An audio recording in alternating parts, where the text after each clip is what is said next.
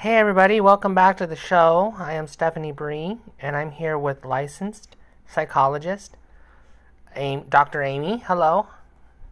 Hi, thanks for having me again. Thanks for being on the show.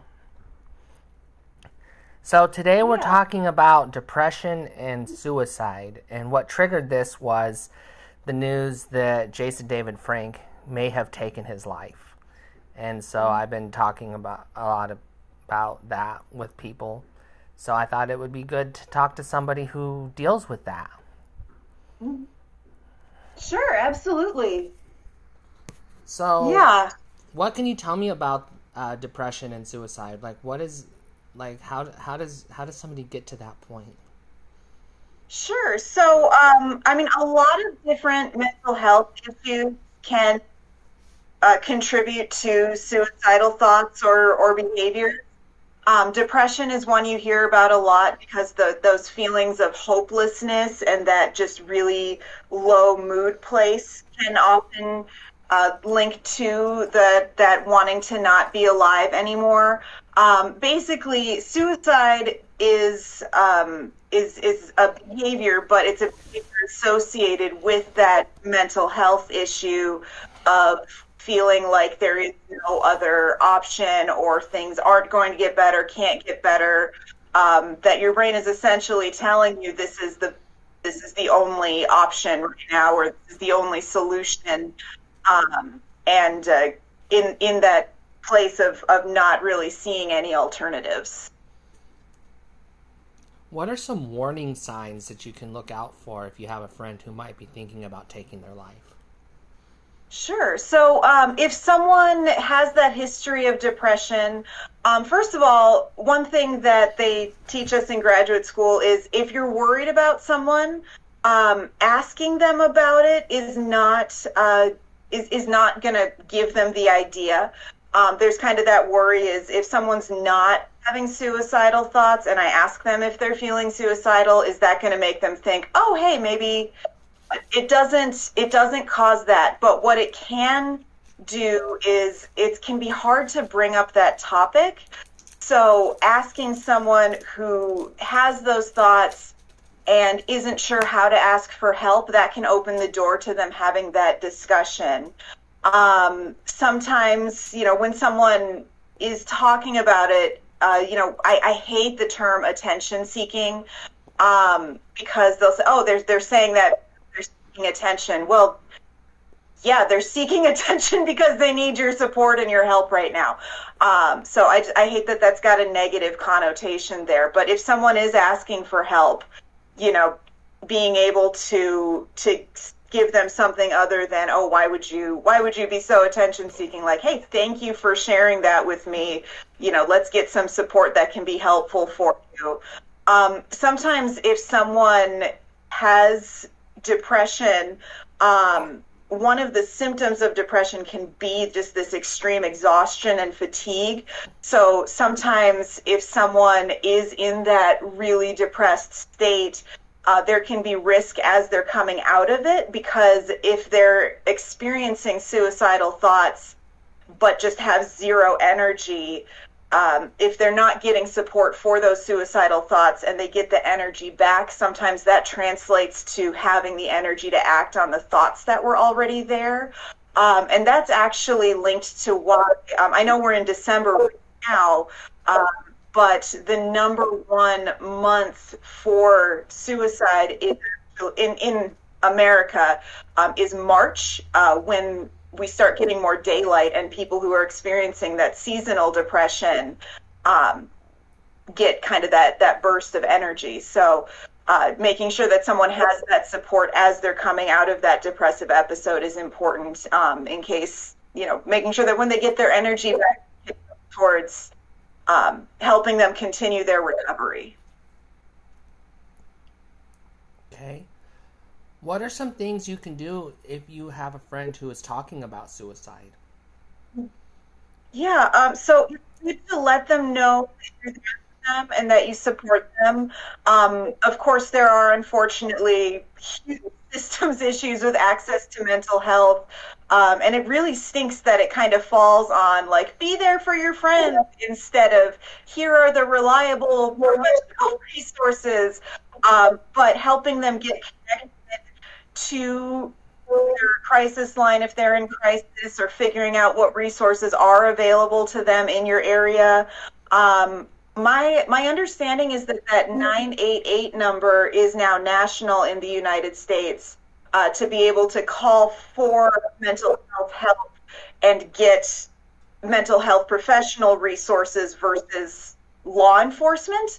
Um, since law enforcement is not therapists, law enforcement is not uh, mental health professionals. Um, being able to connect them to a resource that's actually there to help them. Um, and another thing we see with depression is that self isolation. So just letting them know, even if you're isolating yourself right now, even if you're pulling back, I'm still your friend. I'm for you. Um, and if and when you're, you know, you're not connecting with me right now, but when you are ready for that, I'm, you know, I'm here for you then. Okay. How helpful is the hotline? I'm sorry, how helpful is what? The hotline. Um, unfortunately, it varies. I don't know a whole lot about 988 specifically because it is so new. Um, but I know that, like the national hotline, uh, some people have experiences with that. My understanding is they are trying to get better about the training um, and uh, making sure that people uh, have a better experience when they are calling it. Uh, the, the goal in that moment is essentially to get someone through the immediate crisis that has them calling, um, as well as setting them up for reaching out to more long term kind of support. Um, I believe it has improved, but I know you know people talk about experiences with crisis hotlines of of you know um, getting disconnected or like not feeling like the person knew the best way to handle um, but but my understanding is they have gotten better about the training there, so I hope that's true. Um, if anyone has more information on that, um, absolutely let me know. I want to make sure I'm sharing the best possible resources. Okay. As a mental health professional, how do you respond to someone who tells you that yes, they are having suicidal thoughts? Sure. So, um, a part of my job and you know the mandated reporting duty to protect, uh, which varies a bit by state. um, I'm licensed in a few different, but uh, basically, if someone is in immediate danger to themselves or someone else, um, I do have an ethical responsibility to make sure that they are physically safe and remain physically safe. Um, so that can mean referral for hospitalization. Um, however, not everyone who's experiencing suicidal thoughts is a danger to themselves. Um, a lot of people experience what we call passive suicidal ideation. Um, people feel like, um, I wish I wasn't here anymore. Um, the world would be better if I wasn't in it. Um, thoughts like that, but don't necessarily have a plan to act on those thoughts. Um, and in that moment, my job is to first of all assess for their their their risk and to ensure that they're physically safe. Um, if they if they are safe and not needing hospitalization, would be to treat the depressive symptoms and to address those thoughts, help them to to alleviate the thoughts that they are having. Um, I think that it is completely understandable to be concerned about that when talking to a therapist because we do have that um, protective duty in our jobs. And um, I will say a lot of around suicide used to focus less on um, what's the what does the client need in this moment and more on um, don't get sued which i mean yeah i don't want i don't want to have a lawsuit but it ends up emphasizing like when in doubt send them to the hospital um, so it's okay to, you know, what is your threshold for hospitalizing? What specific you know, where do you stand on that? Um, my concern is the hospital is a tool, and it's, you know, like any tool, it can be very valuable and very useful for the right job, but for the wrong job can not be very useful, um, can or can even be harmful. So it's figuring out what does this person need right now. Um, I will also say in my practice, I primarily work with children and teens. Um, and you know, if someone has a legal guardian who's who's aware that they're having these thoughts and has a safety plan in the home, um, some, sometimes you don't necessarily need to be inpatient if there can be a safety plan in the home. And if you have a guardian who is supportive and is on board and helping with that, um, sometimes you're less likely to need um, say that, that higher level of care. Let's suppose somebody takes their life, and you have a mm-hmm. a friend of the person. What do you tell mm-hmm. them after their friend took their life? That's that's hard because suicide is one of those things that we kind of talk about it and act about it like it's something that if you do everything right, you can prevent it a hundred percent. Um, but it's it's a symptom of a disease. The the disease being depression uh, or another mental health diagnosis.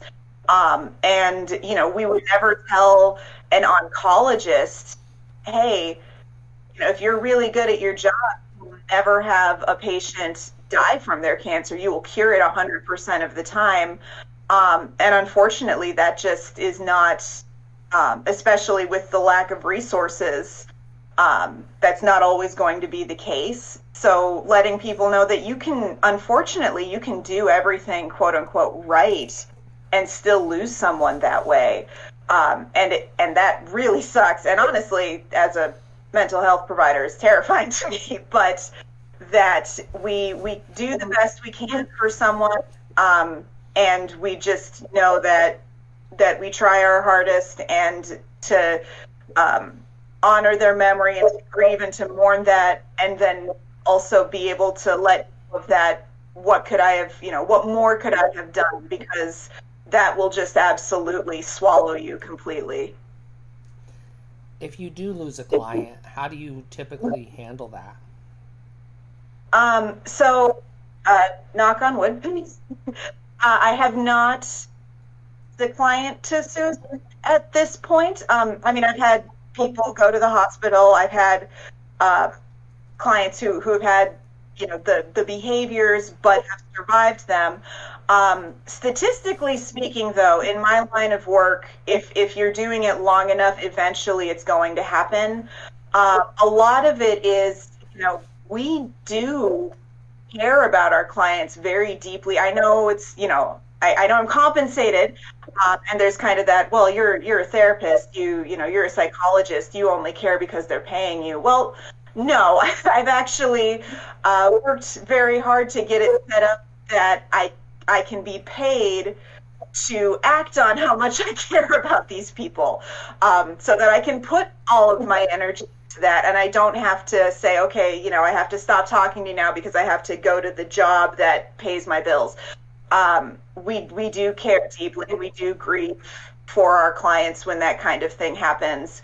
Um, we uh, we know um, that the the confidentiality of medical records is considered ongoing even after death. So um, without un, unless there's appropriate releases or or you know laws in place to allow that, um, the the records still remain remain uh, or sorry, um, protected. Um, but we do, as, as a profession, um, we're required, and, and I mean, I think it's very good that we're required uh, to seek supervision and consultation when things come up that interfere um, with our ability to do our job. So, you know, consulting with other professionals, processing what happened. Uh, we are also encouraged to seek our own therapy when we need to. And, you know, part of that, you know, when losing a client would involve grieving that client, which could involve getting your own um, getting your own support from your own therapist as you're walking through that. Is there a risk when a notable person like a celebrity takes their life? Is there a risk for somebody who is on the fence that could trigger them and they get confident? Um, suicide is a very triggering topic, and uh, there is the possibility that someone who is already struggling could be triggered by that news. Um, and uh, I, some of that is that the media is not good about reporting on mental health at all. Um, I, I, think I've I think I've uh, ranted about the media's portrayal of of mental health issues um, on this podcast before, uh, but the, there is the risk, especially because you know there's a reason that there's been more of a movement uh, for example, on social media sites to use content warnings and to use trigger warnings when discussing issues like suicide. Because if someone is in that place, is having those symptoms, having those thoughts, and they um, they see something that's triggering without being you know with, without their consent and without being prepared to hear about it it can absolutely trigger someone who is already maybe experiencing some of those thoughts um, and unfortunately, you know, we live in the age of uh, the clickbait titles and the, you know, what gets people to go on your website. So they're they're not going to say, you know, content warning about this article. They're they're going to say, hey, you know, guess who killed themselves? And it's like that's not that's not helpful to anyone. Um, it's just designed to drive traffic. When it comes to confidentiality, does that are there rules in place for when a notable person or a celebrity takes their life? Um, I mean, confidentiality and HIPAA specifically apply to medical professionals. So, for example, if if I and you know, I'm not I'm not saying I ever had or haven't, but if I had a client who was a celebrity they would be my client and they would be subject to that confidentiality like all of my other clients. Um, but news outlets are not protected health providers. So if someone tells a news outlet, hey, guess what happened? They are not bound by that confidentiality. Um, so we actually, uh, I'm, I'm in Sioux Falls, South Dakota. Um, and a number of years ago, uh, another psychologist in my area um, had a suicide attempt, and the um, the somehow the local paper got their hands on the note that she had written, um, and they just published it. And I was furious. I said, "Why on earth would you publish that? Like, imagine how triggering that was, or imagine how that would be for for her clients." to see that just in the paper. You know, you sit down to drink your morning coffee and you open up your paper and, and here's your therapist's suicide note. Um, but unfortunately, that well, I would argue that that was a very unethical choice on their part as journalists. Um, it was not technically illegal; they can just do that. Yeah.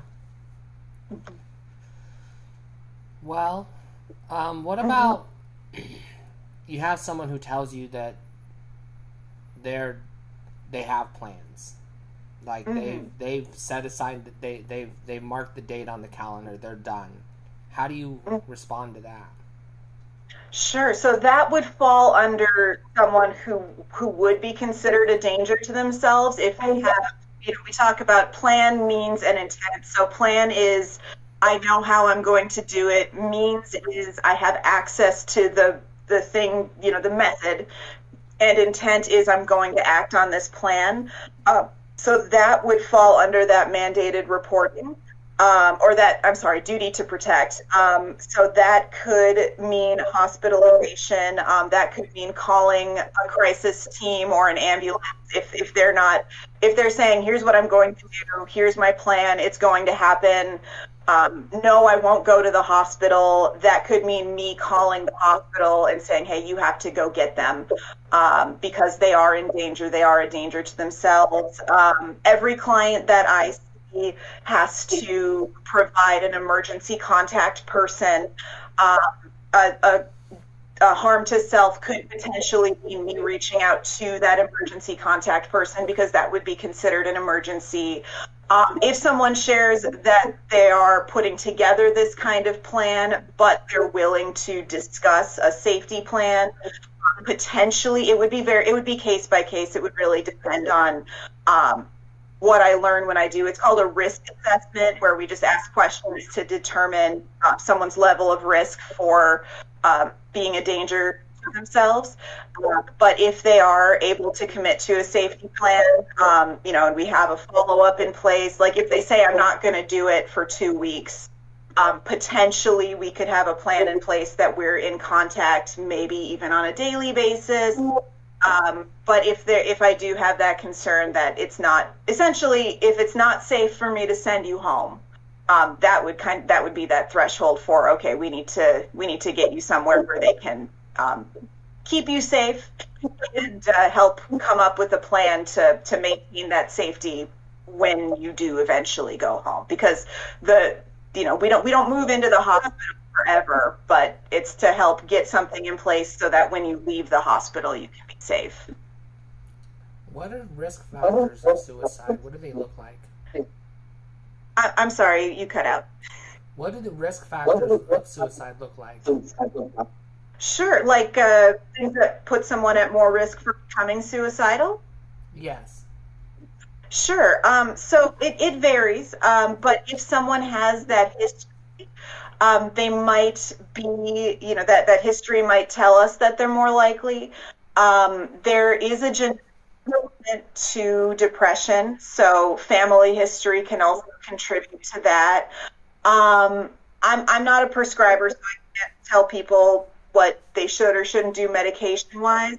Um, but like I had said before about how depression causes fatigue, sometimes if someone is in that really low, hopeless place, um, if they start antidepressants but aren't receiving therapy or other support for their mental health, um, the antidepressants can boost their energy. Uh, so that's why there's that that warning there. Uh, just want to make sure that other supports are, you know, if, if medication is the right choice for you and medication is helpful for you, um, just making sure that that it's not just, you know, they're not magic. So just making sure that that that treatment is ongoing and continue to be monitored. Um, if someone is talking about suicide, talking about feeling suicidal, um, then just you know that that definitely is also a kind of a, a red flag or a risk factor that they might be having those kind of thoughts. What are some kinds of medications that um, can help with those kinds of thoughts, and what are some kind of medications that can put them at risk?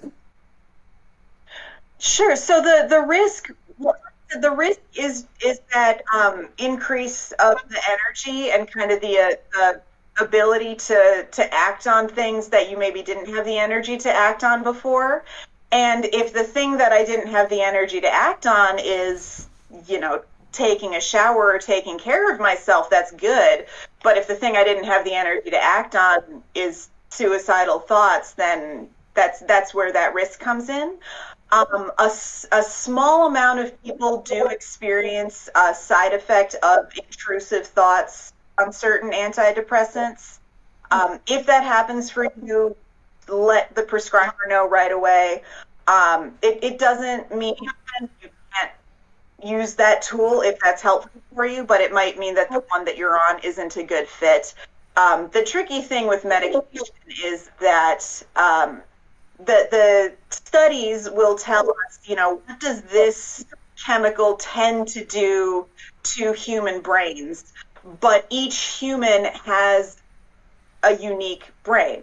Uh, it's you know, your brain is like a fingerprint. There's there's not um, it's it's going to be one of a kind. So there wasn't a, you know, there for example, if if I were going on medication, there wasn't an Amy study on what Prozac does. So we would have to um, you know, play and, uh, you know, try out and see how it affects me specifically. And if you are ever concerned about a side effect, absolutely let the prescriber know. Um, there are there's a reason we have multiple options for each type of medication. It's just some people don't respond well to a particular one. Um, so it's it's okay to let them know, hey, this particular one is not working for me, and it's it's up to you what side effects your you know you you define quality of life for yourself. Um, for example, some antidepressants can interfere with sex drive, and for some people, they don't mind not having a sex drive, and that's that's fine. Um, and so if if you're like, yeah, you know, this lowering but I'm not really interested in having a sex drive, so it's whatever. But if you're someone that that's important to you, then maybe right medication. Um, so it just uh, it, it, depends on you know you get to decide what your um, what your quality of life is and what your what what you're like you know okay this is helping me and I I don't have these depression symptoms anymore. Um, you know, it's it's kind of up to the individual there. I'm sorry, I forgot the question you asked me that I was supposed to be answering. You answered it good. Thank good. You. Okay. Okay. Speaking of media, how should how would you recommend the media report on suicide, especially if it's um, a notable person? Sure. I think first of all, having those content warnings in place, um, and I, uh, you know, letting people be able to filter the content that might be triggering for them. Um, I don't necessarily think that the answer is to not cover it at all. Um, there's sometimes people will talk about like, well, we just shouldn't share that that's what happened. Um, but I think the danger there is there's already a lot of stigma and taboo around saying that that's how someone died. Um, so I, I, don't think ignoring the issue altogether is a solution. Um, but having those content warnings in place and also uh, maybe I know 24 hour news cycle, everything is out immediately and everyone wants to be the one breaking the story, but maybe wait to share that information. Um, you know, in the in the incident with the psychologist that I talked about, they broke that story immediately. Some of her clients found out that their appointment was canceled when they saw her on the news.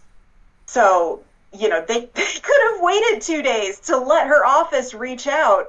Um, you know, let the let the family, you know, let them contact the people that they want to tell directly before we break that that's why or that was the cause of death. Um, I know we I know we want everything immediately all the time, but does that part of the story have to be broken right away? I, I think if they maybe waited on that um, that could potentially help at least that people not be completely like blindsided by that information all at once. That takes me back to the story that triggered this conversation. Jason David Frank, TMZ reported that he hanged himself before there was any confirmation that he had oh my God. that he was even dead. And wow. then they ret- they retracted that. They left it in the headline that he died of suicide, but they, they, they retracted that information what would you tell a news outlet um, in that scenario? I would. I mean, that's that's disgusting. They wanted to be the ones who broke the story. They wanted to share it first, so they didn't even wait to find out if it was true. And why? Why would you? You're you call yourself a news organization, and you're reporting things that you haven't confirmed yet. That's I, I feel like journalists should maybe have you know, like in my line of work, I have to have a license to be a psychologist, and there is a board and there is an ethical code. And if I break the ethical code, the board can tell me you can't practice psychology anymore. You have you have done your job poorly and you have hurt people as a result. You don't get to do this anymore. And when I hear stories like that, I kind of wonder if journalists should have that kind of oversight. Like, hey, you irresponsibly reported something that didn't turn out to be true. You shared it in a way that was triggering and hurt people and potentially could have triggered someone in such a way that led to them dying. Um, you you can't be trusted to report the news. Like I that's just that is disgusting to me.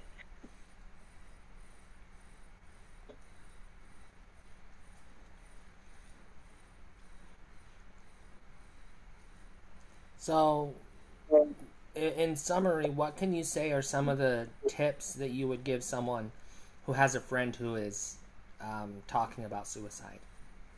Sure, I, I would say, you know, like like I mentioned before, making it clear that you're there for them and that you care about them, um, even if they're withdrawing, even if they're down on themselves, um, and just determining what uh, what resources are in place in their area because you know there's there's a reason I'm not the therapist for my own family and friends. Um, that professional boundary allows me to take care of myself. Um, you know, I, I hear triggering things all day. So having those boundaries for myself allows me to be good at my job. So um, you know, being there for them as their friend and then also putting them in touch with the resources that can help them on that professional level um, to, to address the underlying, the diagnosis that is causing those symptoms. Earlier, you mentioned that statistically, it's likely if you're in this profession long enough that you'll have you'll lose a client.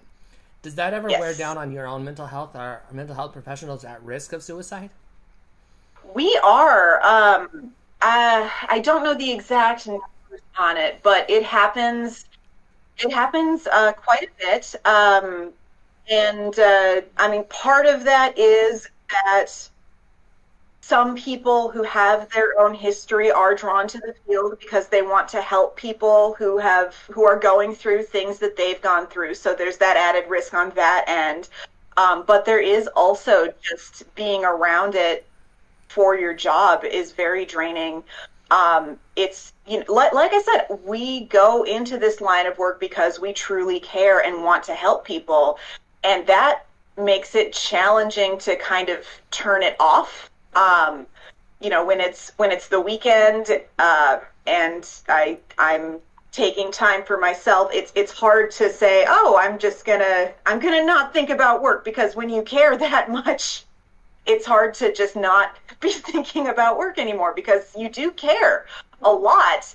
And uh, so the, there is risk there, um, but that's why we have that responsibility to have our own support in place, to you know, good therapists have therapists or have therapists as needed, you know, their own counseling, seek their own therapy as they need to. Um, part of that is we are humans just like our clients. We deserve support just like our clients do. Um, and, you know, part of that is I'm not, there's a, you know, stigma around mental health. There's this idea of like, what kind of person are you if you, if you need your own therapies? Well, you're you're a human struggles. I'm not better than my clients just because they're coming to see me. I can have my own needs. Um, so it's one of the uh, one one one thing that that gets me uh, really you know that really bothers me is if if someone uses you should be in therapy like an insult like why is that insulting why would you why would you say that as a negative thing you know would having an underlying mental health condition like bipolar disorder, for example, disqualify someone from being a counselor or a therapist? Um, I'd say it depends. Um, so unfortunately, like I said, there is a lot of stigma, and that includes stigma in the field. Um, without oversharing, I'll say I have my own mental health history. Um, and when I was applying to graduate school. Well, we have to write a personal statement explaining why we want to go into the field. Uh, my first draft of my personal statement shared part of why I want to do this work is because I want to help people who are going through things that I've gone through and survived. And my advisor told me if you put that in your personal statement, no program will accept you. Um, so, unfortunately, there is still a lot of stigma within the field, which I think is, again, very uh, rude to my clients to be like, you know, I'm better than you because I haven't been through what you're going through. No, that's not how that works at all. Um, there is the responsibility to step back and take leave of absence if our mental health is interfering with our ability because I do have a responsibility to my clients. They deserve quality care. If my mental health is or was ever making it so that I couldn't be good at my job, I have that responsibility to step back. Um, every mental health professional ethical code requires us to have a plan in place for our clients if we were to no longer be able to serve them. Um, there's something called a professional will, um, which it speaks to specifically like if if I had an aneurysm and died right now, what would happen to the people who are expecting to see me later today? Um, but it also speaks to if I were to have a mental health issue come up that made it that I couldn't practice competently, um, who would be covering for me essentially so that I can take that time off because I have that responsibility to take that time for myself. Um, but the same thing would apply if I got a medical diagnosis that interfered with my ability to practice and I needed to take time off for that reason. Um, I mean, I have a colleague who a number of years ago took six months leave, six month leave while she was receiving treatment for cancer because the the uh, treatment that she had had big cognitive side effects and she knew I'm not going to be a good therapist while I'm getting this treatment. So I have a responsibility to my clients to make sure that they're seen by someone else in the meantime. Um, so that applies to that's not just mental health, that's everything. Um, I personally believe that if someone has their own treatment and their symptoms are managed in such a way that they can still do their job well, there's no reason why someone with a diagnosis wouldn't be a fine therapist. Um, unfortunately, there is stigma and barriers to them getting into the field, um, but that's its whole own other problem. You mentioned the stigmas around mental health multiple times. What can we as a society do to reduce those stigmas? Um, a big part of it is making it more okay to talk about it and to make it more okay to get help for it. Um, I think a lot of the stigma around being in therapy has shifted. It's shifted from no, you know, only uh, you know, only unstable, terrible people need therapy to um, it's okay for other people to need therapy. And it's not to that point where like it's okay for anyone to need therapy, and that includes me. Um, so I think continuing to shift that conversation that way. Um, I mental health professionals um, being allowed to be open about our own experiences without the risk that it's going to hurt our career um, is part of it because i mean that, that really reinforces the idea. Like i said it, it really reinforces this notion that i'm somehow i have to be like quote unquote better than my clients by not having my own issues. And like i said that's condescending. Um, so I, I think if we let particularly those of us in the field be open about it, um, but the more talking about it, um, responsible reporting on mental health and suicide, um, accurate media portrayals of diagnoses, um, get rid of the horror movie uh, trope that the the bad guy is just crazy, um, and uh, be you know that uh, not when we blame bad behavior on mental illness, that reinforces the idea that mental illness makes someone violent, makes someone a criminal. Um, and I mean, a lot of, di- you know, particularly a lot of times that it will be something like bipolar disorder or schizophrenia, and they'll say, oh, you know, the bad guy had schizophrenia, that's why they were a serial killer. When statistically, people with schizophrenia are more likely to be victims of violent crimes than perpetrators. So, you know, getting the accuracy there with that would, I think, be helpful. Okay. Well, I want to thank you for having this conversation. I know it's going to be hard for some people to listen to, but it's worth having. Absolutely. Just, you know, content warning so that people can be prepared if they choose to listen. Absolutely. All right. Well, thank you for being on the show. I appreciate it. Yeah, thank you for having me. All righty. Take care. You too.